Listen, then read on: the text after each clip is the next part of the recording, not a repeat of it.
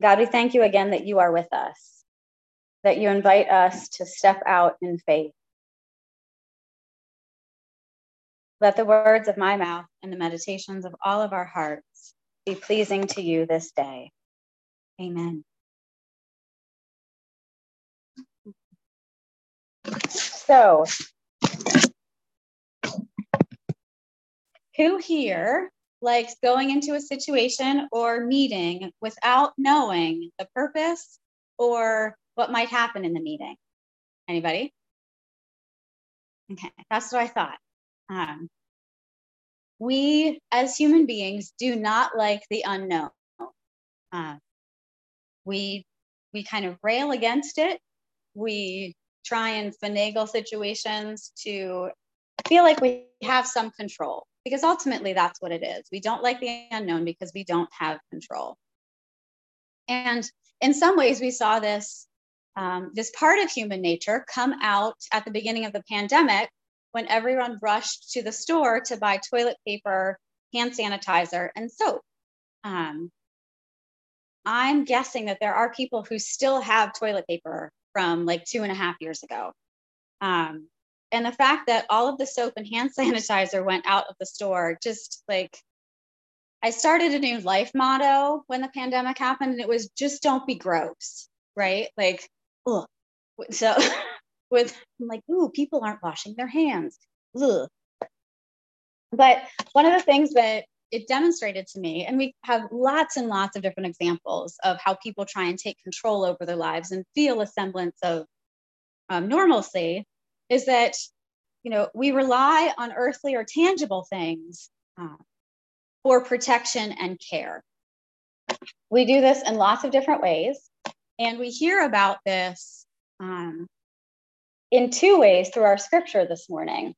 Uh, first, now, like I said before, if you want to know the backstory to Ahaz, um, go and read Second Kings chapter 16. Um, it's great. Uh, I really like First and Second Kings. Um, it shows the best and worst about humanity. But also read read the rest of Isaiah chapter seven. Um, read the beginning part because God was trying to get Ahaz to um, to demonstrate his faith, we'll say. And unfortunately, uh, as it says in Second Kings, Ahaz, um, how does it say it? He did what was evil in the sight of the Lord.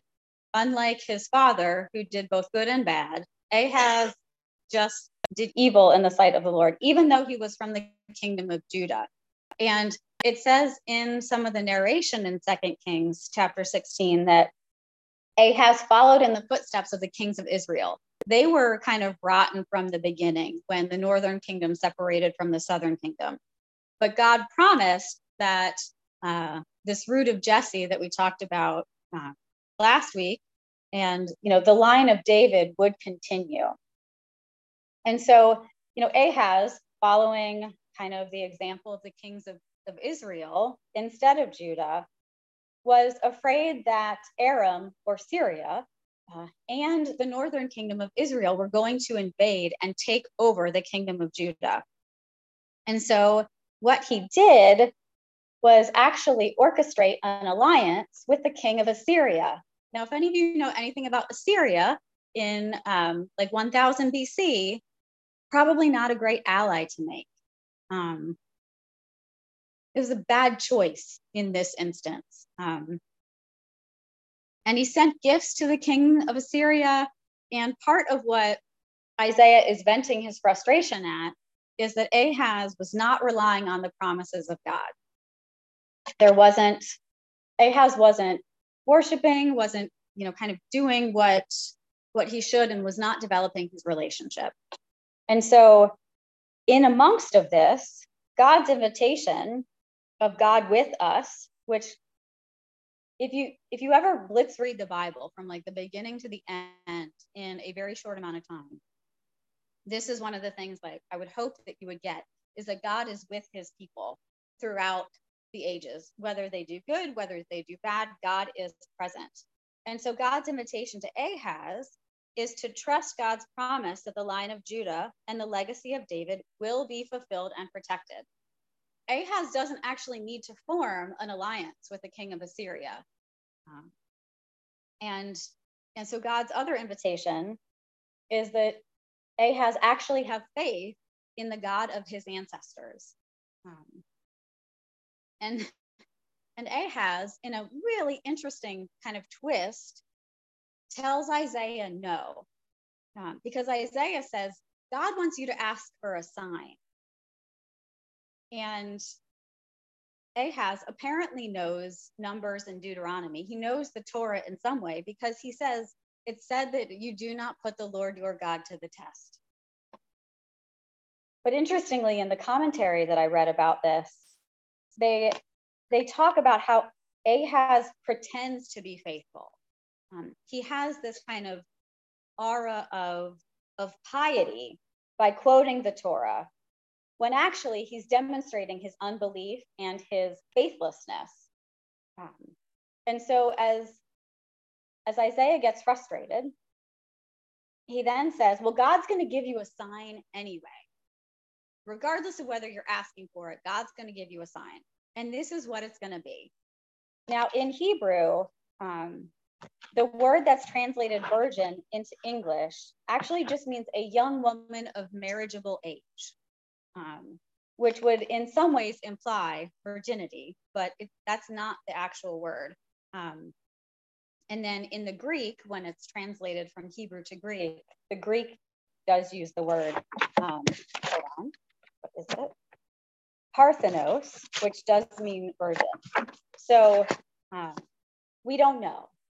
But what we do know is that Isaiah prophesies that a young woman will have a child, and before he grows up, these two kingdoms that Ahab is so worried about, these two small kingdoms, um, which earlier in chapter seven, Isaiah calls stumps of firewood.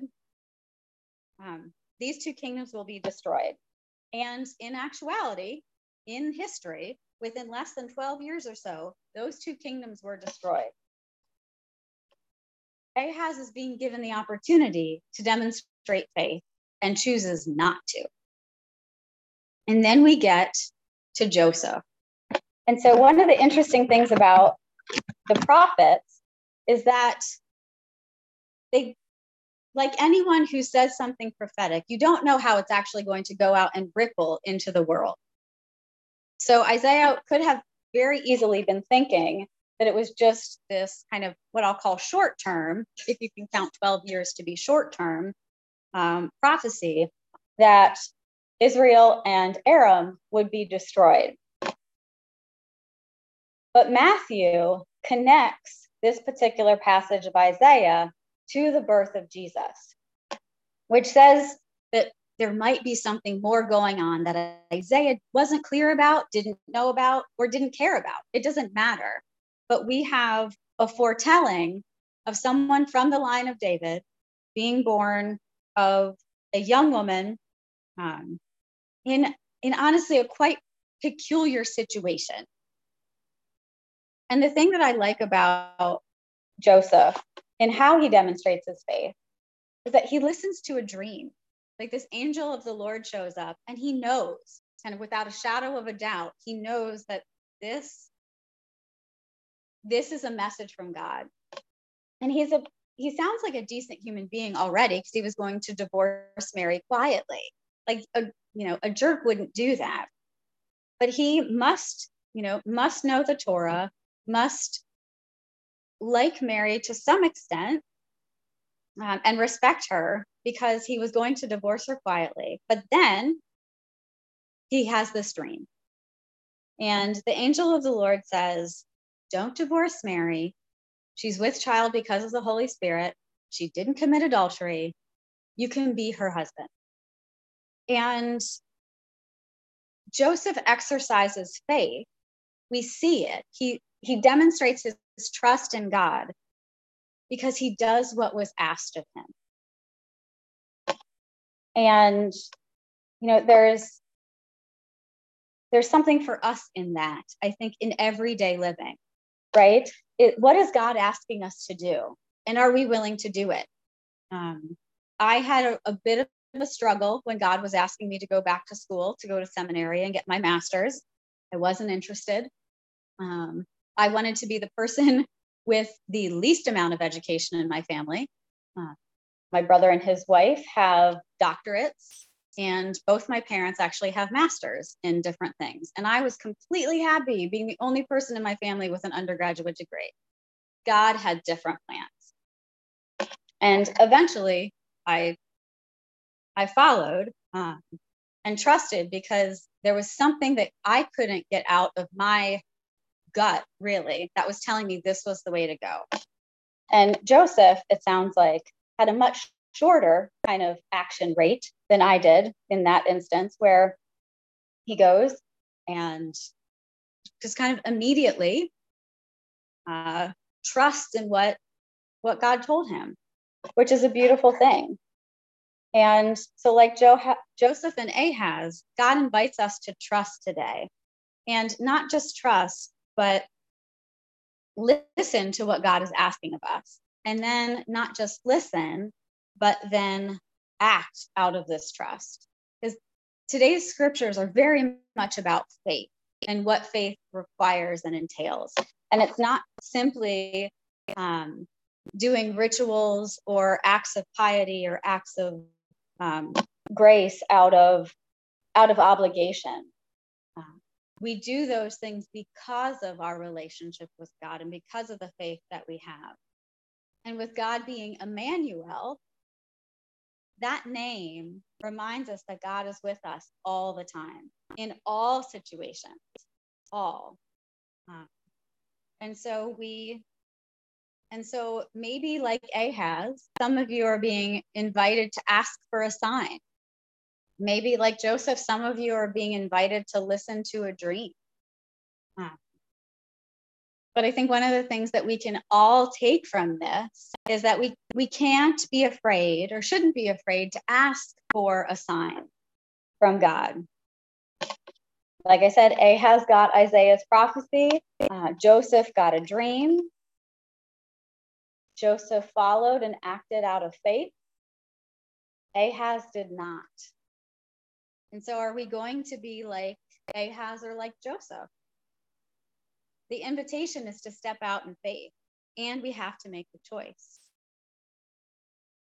Um, and I think this is particularly important in in this church in particular discerning how you're going to move forward you know, are you going to stay with the United Methodist Church or are you going to leave? And what does that entail?